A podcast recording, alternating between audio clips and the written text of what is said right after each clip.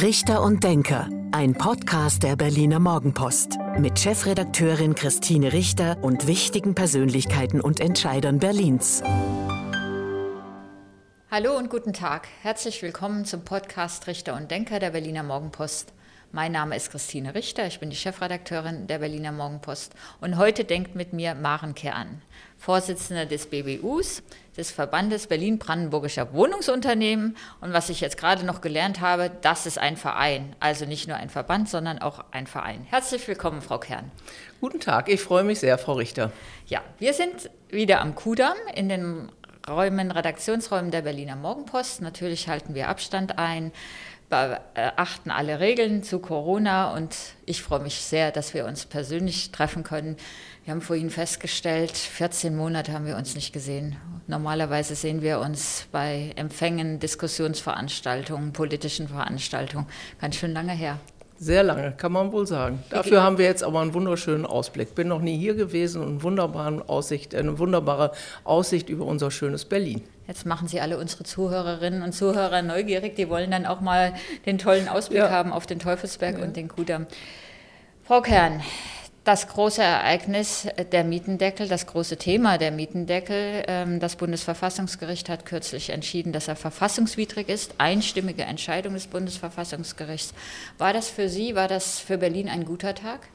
Das war ein guter Tag. Ich bin vor allen Dingen sehr erleichtert, dass wir dann doch relativ äh, frühzeitig eine klare Entscheidung bekommen haben. Ich bin persönlich äh, froh darüber. Es hat mir den Vertrauen, das Vertrauen in den Rechtsstaat zurückgegeben. Und ich bin eben froh darüber, dass jetzt auch für die Mieterinnen und Mieter in dieser Stadt und für unsere Wohnungsunternehmen Klarheit gegeben ist. Warum war es für die Mieterinnen und Mieter ein guter Tag? Die haben sich ja mehrheitlich gefreut, dass ihre Miete wenn sie gesenkt wurde, dass ihre Miete gesenkt wurde. Es war aber ein Experiment und äh, insofern ist dieses Experiment nicht so gut ausgegangen, sondern vom Bundesverfassungsgericht für verfassungswidrig erklärt worden. Das haben wir auch als Experten ja von vornherein gesagt, also gleich zu Beginn und haben darauf hingewiesen, welche Risiken darin stecken, wenn man dieses Gesetz, ohne dass das wirklich verfassungsrechtlich abgesichert ist, erlässt, Mieterinnen und Mietern dann sagt, äh, legt man das Geld zurück, was ihr jetzt erspart und äh, dann müsst ihr es möglicherweise hinterher zurückzahlen. Insofern ist das äh, für uns äh, ich sage, das ist nicht schön für die Mieterinnen und Mieter, das kann man äh, deutlich sagen, aber wir haben jetzt eben diese Rechtsklarheit bekommen. Und es ist das eingetreten, was Sie befürchtet haben, dass eben nicht alle Mieterinnen und Mieter das Geld zurückgelegt haben, sondern ausgegeben haben. Ja, in jedem Fall. Und wir haben ja sofort an einem gleichen Tag auch noch äh, mitgeteilt, äh, dass wir äh, das alles sozial abfedern über unsere Mitgliedsunternehmen. Ich habe mit allen Gruppen, die wir bei uns haben, Gesellschaften, Genossenschaften, private und kirchliche gesprochen. Und wir haben dann eben versichert und das auch noch mal mehrfach nach außen erklärt, also nicht nur in unserer Pressemitteilung, sondern auch noch mal in einem gesonderten Schreiben an den Senat und das Abgeordnetenhaus dass äh, wir in jedem Falle keine, äh, keine Nachforderung, also Nachforderungen, wenn, wenn, Entschuldigung, das, muss, das ist jetzt mal ein Fehler. Also wenn Nachforderungen gestellt werden, dann werden sie sozial äh, abgefedert, Ratenzahlungen oder Stundungen. Äh, und in einzelnen Fällen äh, wird auch sogar davon abgesehen, Nachforderungen zu stellen. Das Problem ist allerdings dabei, dass äh, die Zahlungsverpflichtung mit dem Tag der Entscheidung des Bundesverfassungsgerichtes eintritt und man nicht ohne weiteres als äh, Geschäftsführer und Vorstand dieses Unternehmens darauf verzichten kann. Und insofern, Warum nicht? man kann nicht darauf verzichten, weil das der Ordnungsmäßigkeit äh, der Geschäftsführung widersprechen kann, wenn ich den Schaden nicht abwende vom Unternehmen. Das heißt, es ist ein Schaden entstanden, ich habe den Anspruch auf Rückforderung und insofern äh, muss ich den dann in der Regel auch durchsetzen. Und dann hängt es immer sehr davon ab, wie, wie, wie groß der Schaden ist. Bei unserem Mitgliedsunternehmen waren ja die Rückforderungen in der Regel auch ganz gering. Es waren äh, 10, 15 Prozent nur betroffen der Mitgliedsunternehmen, der Mieterinnen und Mieter, weil wir ja sowieso sehr niedrige Mieten bei unseren Unternehmen haben. Und ist auch in Einzelfällen ganz verzichtet worden auf Es ist auch in Einzelfällen ganz verzichtet worden. Also wie zum Beispiel die Vonovia, die hat ganz darauf verzichtet. Stimmt. Da muss man aber immer noch mal berücksichtigen, Sie haben ja ähm, Deutschland und europaweit eine Viertelmillion Wohnungen und Sie waren nur mit einem, bezogen auf diese Summe waren Sie nur mit einem äh, geringeren Umfang äh, der Wohnungen hier in Berlin betroffen. Also ja, anders als bei der Deutschen Wohnen und eben auch bei anderen Unternehmen. Die Genossenschaften äh, verzichten mehrheitlich auch äh, nicht drauf, weil das auch gegen deren Gleichbehandlungsgebot verstößt. Also insofern hat jedes Unternehmen seine Besonderheiten und die Gesellschaften eben auf Weisung des Gesellschafters werden eben auch darauf genau, verzichten. Genau, über Vonovia hatten wir ja berichtet, die hatten ja. ja noch am gleichen Tag erklärt, dass sie ja. verzichten, anders als die Deutsche Wohnen. Die Deutsche Wohnen wiederum ist jetzt angegriffen worden nach dem Motto, sie habe ja so viel Geld verdient, dann müsse sie, könne sie doch, ähm, könne sie das doch auch ähm, nachlassen oder nicht einfordern. Ähm, haben Sie dafür Verständnis? Dass, dass, man die, ja, dass man die Deutsche Wohnen deswegen sagt, ihr seid so ein großer Konzern, warum verlangt ihr jetzt, durchschnittlich sollen das ja 430 Euro sein pro Mieter, warum fordert ihr das Geld jetzt zurück? Naja, das hat aber mit den von mir eben dargestellten rechtlichen Zusammenhängen auch zu tun. Also da müssen dann die Aktionäre dem auch zustimmen. Und bei den Summen, um die es da geht, auch bezogen auf die Gesamtgröße des Unternehmens, äh, äh kann man das äh, für meine Begriffe nicht ohne weiteres machen. Also ich stecke da jetzt nicht im Detail drin, hm. deswegen kann ich das nur in der, in der Abgrenzung zwischen Vonovia auf der einen Seite und der Deutschen Wohnen auf der anderen Seite sagen. Bei den kommunalen Gesellschaften ist es natürlich äh, im Benehmen des, äh, des Gesellschafters, also des Landes Berlin. Und bei den Genossenschaften hatte ich eben schon gesagt, da hängt es damit zusammen, dass sie eben äh, das aus Gleichbehandlungsgründen dann nicht machen dürfen. Interessanterweise war ja das die Reaktion des rot-rot-grünen Senates, der dann bei sich keine Schuld gesehen hat oder keinen Fehler gesehen hat, sondern gesagt hat, wir wollten dieses Experiment für den Mieter wagen und die Schuld eher bei der FDP und der Union, die vor dem Verfassungsgericht geklagt hatten, ähm, sah. Sind CDU und FDP schuld, dass es für die Mieter keinen Mietendeckel, keinen Mietnachlass gab? Also das kann ich nun beim besten Willen nicht erkennen. Also das war, dass das, dass das Land Berlin nicht die Gesetzgebungskompetenz hatte für diesen Mietendeckel. Das äh, haben vielfache Stimmen und vielfache Experten äh, die gesamte Zeit der Vorbereitung dieses Mietendeckels immer wieder geäußert. Und äh, das ist auch ähm, im Rahmen äh, unserer Interessenvertretung mehrfach zum Tragen gekommen, dass äh, es sind Gutachten erstellt worden in, in jeglicher Richtung. Und das ist immer wieder klar, also für meine Begriffe klar gewesen. Und das war ja eben, wie gesagt, dieses Experiment da mit Ansage. Und insofern äh, kann man jetzt sich nicht darauf beziehen, dass man sagt, naja, auf der Bundesebene ist das nicht vorangegangen, sondern in dem äh, in der Entscheidung des Bundesverfassungsgerichts steht ja auch noch etliches zu den Gründen. Das ist sicherlich einmal das Thema, dass Berlin als Land nicht zuständig ist, sondern das ist ein Bundesgesetz, um das es da geht und das kann nicht auf Länderebene äh, verschoben werden. Aber in der Begründung ist auch ganz klar, dass äh, wenn mietregulierend eingegriffen wird, und das macht man ja in diesem Fall, macht der Gesetzgeber ja in Deutschland generell. Also wir haben eine Mietpreisbremse, die schon seit Jahren immer wieder nachgeschärft worden ist, die für meine Begriffe auch gegriffen hat. Und wir haben das an dem äh, Mietspiegel im Jahre 2019 gesehen, dass dort bereits die Mieten deutlich geringer angestiegen sind noch als in den Vorjahren. Und äh, das ist für mich auch ein Ausdruck dessen, dass die Mietpreisbremse hier richtig gezogen hat. Wir haben ja teilweise dann auch nicht mehr die Möglichkeit, Modernisierungs, diese sogenannten Luxusmodernisierung eben im vollen Umfang umzulegen, sondern das ist auch alles gedeckelt worden. Also es gibt, ich sag mal, ein Instrumentarium, was der Gesetzgeber uns hier an die Hand gibt. Und das, und das reicht, reicht aus. Ihrer Meinung nach reicht das, das aus, weil die Verfechter, des, aus, ja. die Verfechter des Mietendeckels ähm, sagen ja, dass die Mietpreisbremse ja. funktioniert ja nicht ja. und deswegen brauchen wir den Mietendeckel. Dann ahne ich, was Sie von dem Vorschlag halten, einen bundesweiten Mietendeckel einzuführen. Davon halte ich gar nichts. Und ich halte da, und ich bin, also da kann ich jetzt schon sagen, ein, ein, ein bundesweiter Mietendeckel, auch nach dem Prinzip und nach dem Berliner Modell, wird gleichermaßen verfassungsrechtlich scheitern. Warum? Gleichermaßen, also äh, aus dem gleichen Grunde, weil, ja es ein, weil es ein, Gesetz. nee, aber ja. weil es dann ein Eingriff, weil es nämlich dann ein Eingriff ist äh, in die Eigentumsrechte. Und das ist in dem äh, in der Entscheidung ja auch noch mit angeklungen. Ja, da hat man gesagt, okay, da muss der Gesetzgeber oder das jeweilige Bundesland muss dafür sorgen, dass Neubau geschaffen wird. Ja, das ist ja, ich, das ist ja im Grunde genommen dieses Marktverhältnis, was jetzt in eine leichte Schieflage geraten ist. Und das äh, ist einmal ein wesentlicher Punkt, der hier ähm, eingreifen muss.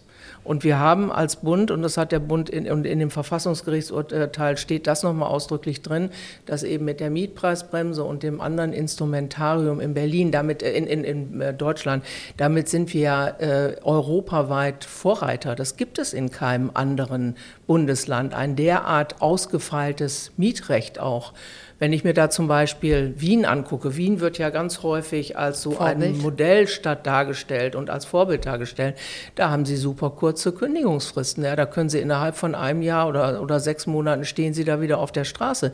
Da werden gar keine dauerhaften Mietverhältnisse abgeschlossen. Also ich habe mich mal intensiv damit auseinandergesetzt äh, und äh, da gibt es viele Feinheiten. Also diese Modellstadt ist Wien garantiert nicht dafür und da halte ich das bundesdeutsche Mietensystem und auch die gesamte Gesetzgebung Gesetzgebung, die es dazu gibt, für ausreichend und gut. Ist denn die Entwicklung der Mieten in Berlin ähm, so besorgniserregend, ähm, dass man was machen muss? Da gibt es ja auch unterschiedliche Einschätzungen. Die einen sagen, also gerade Rot-Rot-Grün, die Mieten steigen so exorbitant, wir müssen da was machen. Die Deutsche Wohnen wird dargestellt als der böseste ähm, Wohnungskonzern schlechthin. Wenn man sich die Durchschnittsquadratmeterpreise anguckt, liegen die bei 6,80 Euro, 70, wenn ich will jetzt nicht lügen, aber unter 7 Euro durchschnittlich, sogar in den Innen Innenstadtbezirken. Ist das jetzt nur eine falsche Datenlage oder eine andere Datenlage, die Sie und ähm, die Politiker alle benutzen? Oder ja, das ist eine falsche Darstellung. Das ist immer eins meiner Anliegen äh, und unseres Verbandes seit Jahren, immer für eine Klarheit und eine Transparenz zu sorgen. Wir haben unseren Marktmonitor, den wir jetzt schon seit über 20 Jahren erstellen, wo wir eine Vollerhebung durchführen, alle unserer, äh, der Mieten unserer Mitgliedsunternehmen. Und da reden wir jetzt in Berlin über äh, 700.000 Wohnungen ja, und fast 50 Prozent äh, des Mietwohnungsmarktes. Und das wird dann immer gerne mal in den Wind geschrieben. Und dann heißt es, ja, da gibt es aber die Angebotsmieten, die Portalmieten, ImmoScout24 zum Beispiel, und die liegen dann deutlich darüber. Die liegen dann 30 Prozent drüber. Die Politik und auch, äh, auch die Fachöffentlichkeit beruft sich vielfach dann aber auf diese hohen Mieten, die aber nicht den tatsächlichen Mieten, die wir hier in Berlin haben, entsprechen. Und äh, wir haben, ähm, ich habe dazu äh, bei uns im Haus so einen Lieblingschart, wie ich das nenne. Und äh, da ist nämlich mal äh, dargestellt, wie äh, stark die Mieten in den letzten äh, 10, 15 Jahren gestiegen sind in Berlin und dann in vergleichbaren Städten, also in Metropolen wie München und in Hamburg. Und da liegen wir in Berlin ganz, ganz weit unten. Und dann kommen wir zu dem nächsten, sag mal, großen Punkt an der Stelle, dass immer von prozentualen Steigerungen gesprochen wird. Ja, natürlich, die Mieten äh, sind in Berlin zum Teil um 50 oder 100 Prozent gestiegen, aber bezogen auf eine ganz, ganz niedrige Ausgangsgröße, die auch noch aus der historischen Lage Berlins resultiert. Ja? Und mit Mieten, die wir jetzt haben, 6,29 Euro, 7,72 Euro, müssen wir mal den neuen Mietspiegelwert äh, mir anschauen, dann ist das nicht deutlich unter dem, was in München in anderen Städten bezahlt wird, wirklich also gravierend unter dem, was in anderen Städten bezahlt da wird. Da halte ich Ihnen jetzt dagegen, sagen wir wollen aber auch nicht so Verhältnisse wie in München, wo man kaum noch eine Wohnung bezahlen kann oder bis zu 50 Prozent seines Einkommens nur für die Miete aufwenden muss. Sowas wollen wir ja nicht. Wollen wir, will ich ja auch nicht. Will ich auch nicht für Berlin haben, aber äh, das sind also wirklich von, auch von den prozentualen Anstiegen. Auch das, wenn ich jetzt einfach nur einen Mietspiegel nehme, der bildet ja äh, den Markt hier in Berlin ab. Und dann sind das im Laufe der letzten Jahre immer in etwa die Steigerung, wie wir sie über die Inflation haben. Und diese Mehr, also diese, diese, das ist wirklich eine, eine Falschbehauptung, eine Mehr der, der vermeintlich explodierenden Mieten trägt natürlich dazu bei, äh, dass auch dann wiederum äh, für die Vermieter in dieser Stadt dieses äh, vermeintlich schlechte Image auch entsteht. Es gibt natürlich auch die Angebote, über die wir auch berichtet haben, von 28 Euro pro Quadratmeter. Die leisten sich dann die Superreichen. Es gibt auch diese hohen, natürlich gibt es die auch. Äh, das will ich auch gar nicht in Abrede stellen, aber es gibt ja auch Personen und, und oder Menschen in dieser Stadt, äh, die sich das leisten können und auch leisten wollen. Und wo wir dann in einem anderen Segment sind, da sind wir irgendwie in schönen Dachgeschosswohnungen, ich weiß nicht, also da kann man sich, glaube ich, jetzt eine ganze Menge äh, überlegen und diese Wohnungen gibt es auch, aber das ist ja nicht die breite Masse. Und ich denke mal, wenn wir mit den Daten, die wir haben, so nachvollziehbar darlegen, dass wir hier keine Explosion haben, dann wäre es schön, wenn das eben auch die Öffentlichkeit mal so ähm, akzeptieren würde, damit man wieder besser auch ins ähm, Gespräch kommt. Wo wir eine Explosion haben der Kosten, das ist bei den Baupreisen. Das ist in der Tat so. Da reden wir über 400, 500 Prozent Steigerung. Das würde ich auch in keinem Falle negieren. Das, da kann ich von explodierenden äh, Kosten steigen, aber nicht bei den Mieten und äh, ja, schwierig. Ins Gespräch kommen ist ein gutes Stichwort. Ähm, Sie haben das lange gefordert in der ganzen Diskussion um Mietendeckel, Enteignung, dass man alle Akteure an einen Tisch holen sollte, Politik und Bauwirtschaft und ihr Unternehmen und, und, und, ihr Verband vielmehr. Das ist jetzt passiert. Den runden Tisch gab es jetzt zum ersten Mal. Gelungene Veranstaltung?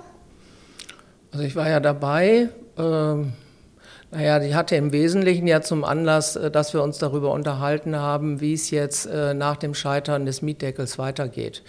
Und äh, da ist, ich sag mal, von den beteiligten Akteuren äh, von, von der Vermieterseite nochmal dargestellt worden, wie das jetzt konkret umgesetzt wird. Also dass äh, den Mieterinnen und Mietern jetzt ausreichend Zeit bleibt, dass sie informiert werden äh, und dass dann eben, wenn Rückforderungen gestellt werden, dass die sozial abgefedert werden. Und keiner, das ist ja das Wichtige in dieser Stadt, dass kein Mieter und keine Mieterin Sorge haben muss, deswegen die Wohnung zu verlieren. Ich sage mal, das war das vorrangige Thema. Und hat man sich auch verständigt, wie man in Zukunft miteinander im Gespräch bleiben will? Na, man hat angedeutet, dass es da einen runden Tisch geben Nach der wird. Wahl. Nach der Wahl. Ja. Vielleicht vorher noch einen Termin, aber ich sag mal, wir haben ja den Hauptteil der äh, Legislaturperiode rum. Und das, was wir immer gefordert haben, eben, wir hatten ja, das muss man sich ja mal vorstellen, äh, in der letzten äh, Legislatur hatten wir ja auch ein Neubaubündnis, ja, mit den privaten Unternehmen zusammen, also die im BFW organisiert sind. Und wir haben ja darüber gesprochen und haben den Neubau richtig vorangebracht. Und das ist ja alles äh, dann mit dieser neuen Legislatur nicht fortgesetzt worden.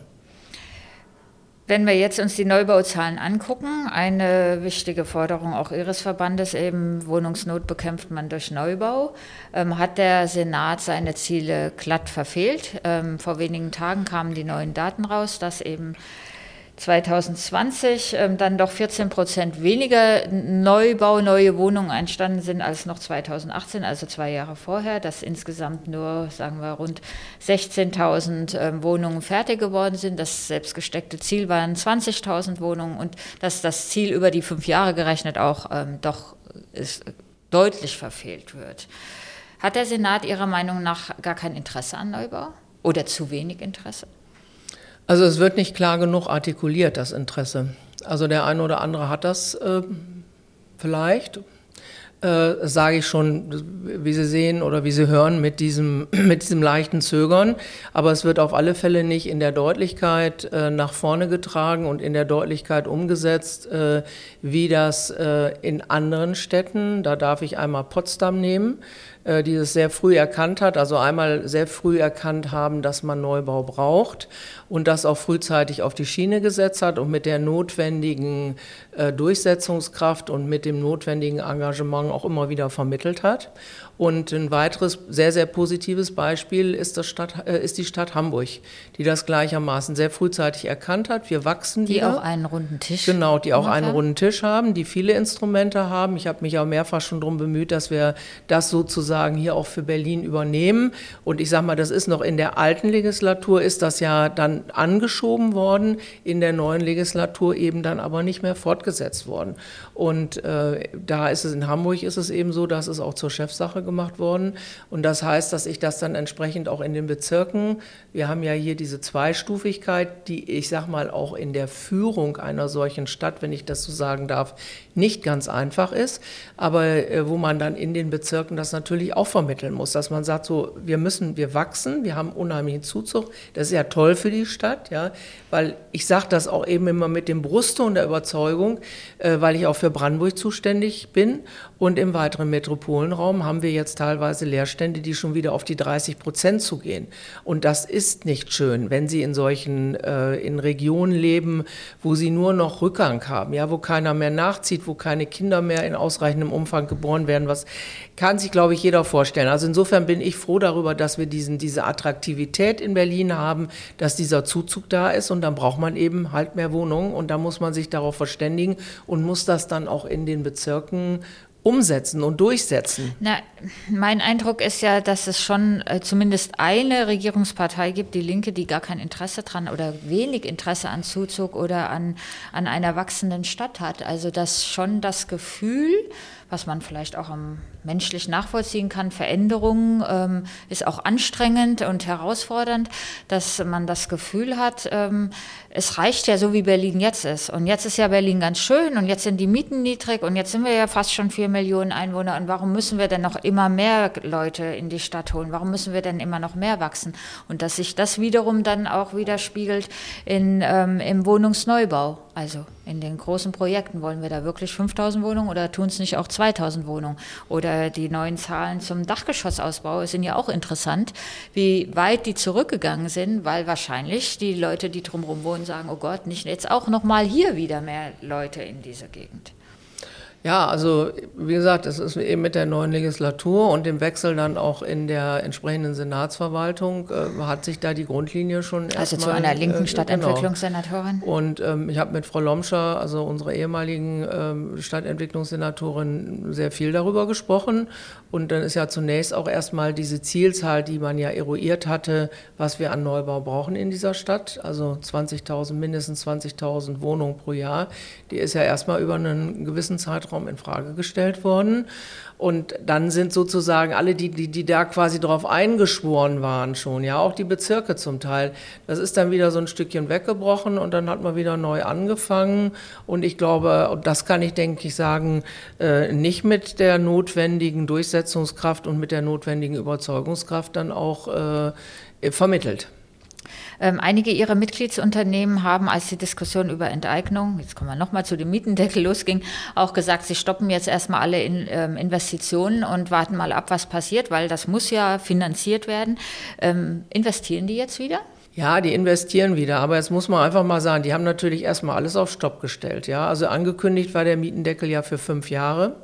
Und äh, sie, sie machen den Wirtschaftsplan für, die, für das jeweilige Folgejahr, machen sie in der Regel immer im Herbst des jeweiligen Jahres. Jetzt ist es ins Frühjahr reingegangen. Sie können nicht so ohne weiteres jetzt alles wieder auf Anfang stellen und sagen, Sie müssen das ja auch in den Gremien mit beschließen, also im, im Aufsichtsrat, in der Gesellschafterversammlung, äh, was auch immer.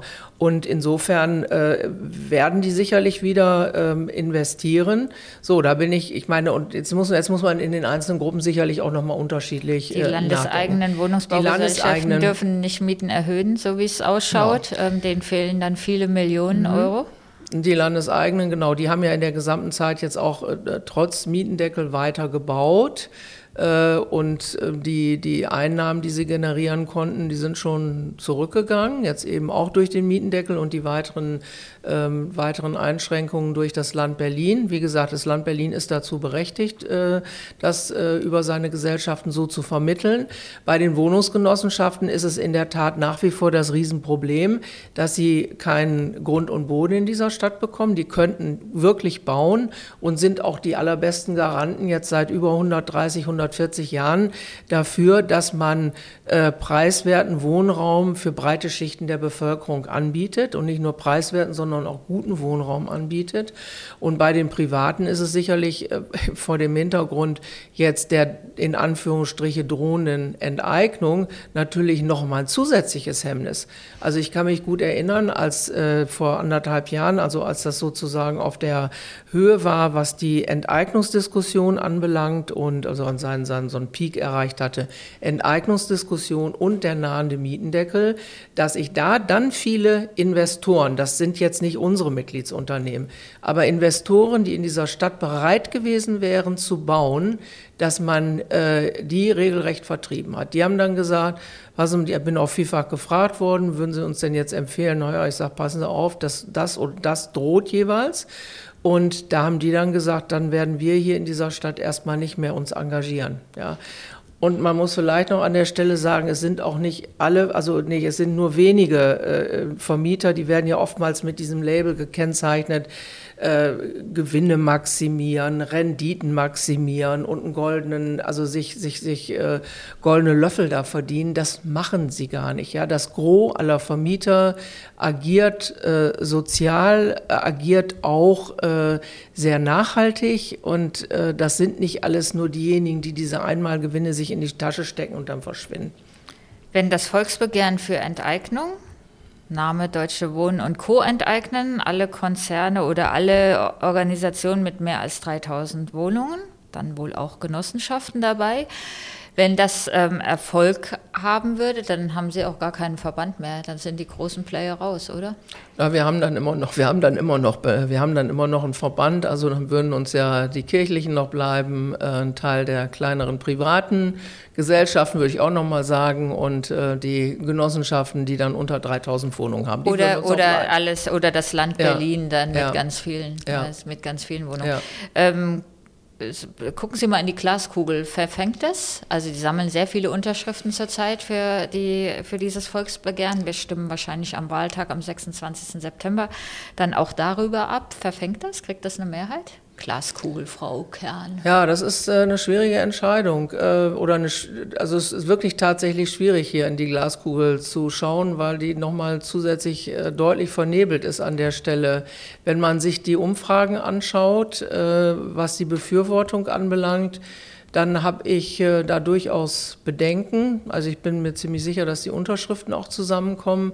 Äh, und insofern ist es ganz wichtig, da noch mehr Aufklärung zu betreiben, was das für diese Stadt bedeutet, was das auch für die Wohnungsunternehmen bedeutet.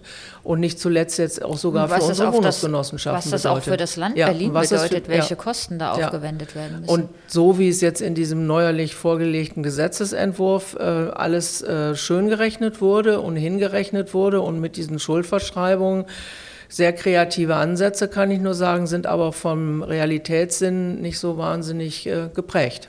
Ich vermute sogar, dass das rechtlich alles gar nicht zulässig ist, was dort in dem Gesetzentwurf geplant ist. Da gehe ich mit Ihnen völlig d'accord. Wird Wohnen ein entscheidendes Wahl oder das Thema Wohnen und Mieten ein entscheidendes Wahlthema sein, also entscheidend im Wahlkampf? Ja, kann man ganz klar mit Ja beantworten. Gut, klare Antwort. Ähm, fast zum Abschluss dieses Podcasts, aber wir machen dann immer noch das schöne Spiel. Frau Kern freut sich schon, so wie sie ähm, strahlt und lächelt auf unser Spiel, ähm, die zehn Sätze ähm, zu Berlin und zu Ihnen zu vervollständigen, damit wir Sie auch noch ein bisschen ja, besser kennenlernen. Bin gespannt. An den Berlinern mag ich. Ihre Offenheit. Berlin ist eine Mieterstadt, weil wir einen äh, deutschlandweit vergleichsweise sehr hohen Anteil an Mieterinnen und Mieter haben, immer noch mit 85 Prozent und weil es einfach auch eine lebenswerte Mieterstadt ist. Mein Lieblingsort in Berlin ist? Das ist ganz schwer zu sagen. Da würde ich jetzt eine ganze Menge aufzählen wollen. Sicherlich da, wo die ehemalige Mauer gestanden hat, als Erinnerung. Ähm, den Teufelsberg finde ich toll, den Botanischen Garten finde ich toll. Ich finde wirklich ganz, die Bodeinsel ist ganz wunderbar. Also ich könnte mich dann, also in dieser vielfältigen, tollen Stadt, könnte ich mich tatsächlich nicht auf einen, einen Ort festlegen. Der Verband BBU ist für Berlin und Brandenburg wichtig, weil? Weil wir ein äh, wesentlicher Akteur sind, äh, unsere Unternehmen und ihre Interessen bündeln und uns sehr stark für eine positive, zukunftsgewandte Stadtentwicklung einsetzen. Meine schönste Urlaubsreise war? Könnte ich Ihnen jetzt tatsächlich nicht sagen. Waren, äh, waren viele schöne dabei. Also vor allen Dingen auch äh, den Besuch von, von Landschaftsgärten, die ich liebe. Mein Mann ebenso wie ich. Berlin braucht Wachstum, weil? weil es äh, wichtig ist, äh, um sich weiter zu entwickeln, um sich auch weiter in die Zukunft ent, äh, zu entwickeln, modern zu bleiben und Visionen zu haben. Jetzt ärgere ich Sie ein bisschen. Am rot-rot-grünen Senat gefällt mir. Tja, das ist. Äh, da kann ich auch spontan nicht drauf antworten. Meine Freizeit verbringe ich am liebsten. Äh, wie ich ja ich eben schon sagte, also gerne mit, äh, gerne äh, mit gärtnerischer Arbeit und äh, auch gerne in der Natur, aber auch gerne Filme anschauen, lesen, so was viele andere auch machen.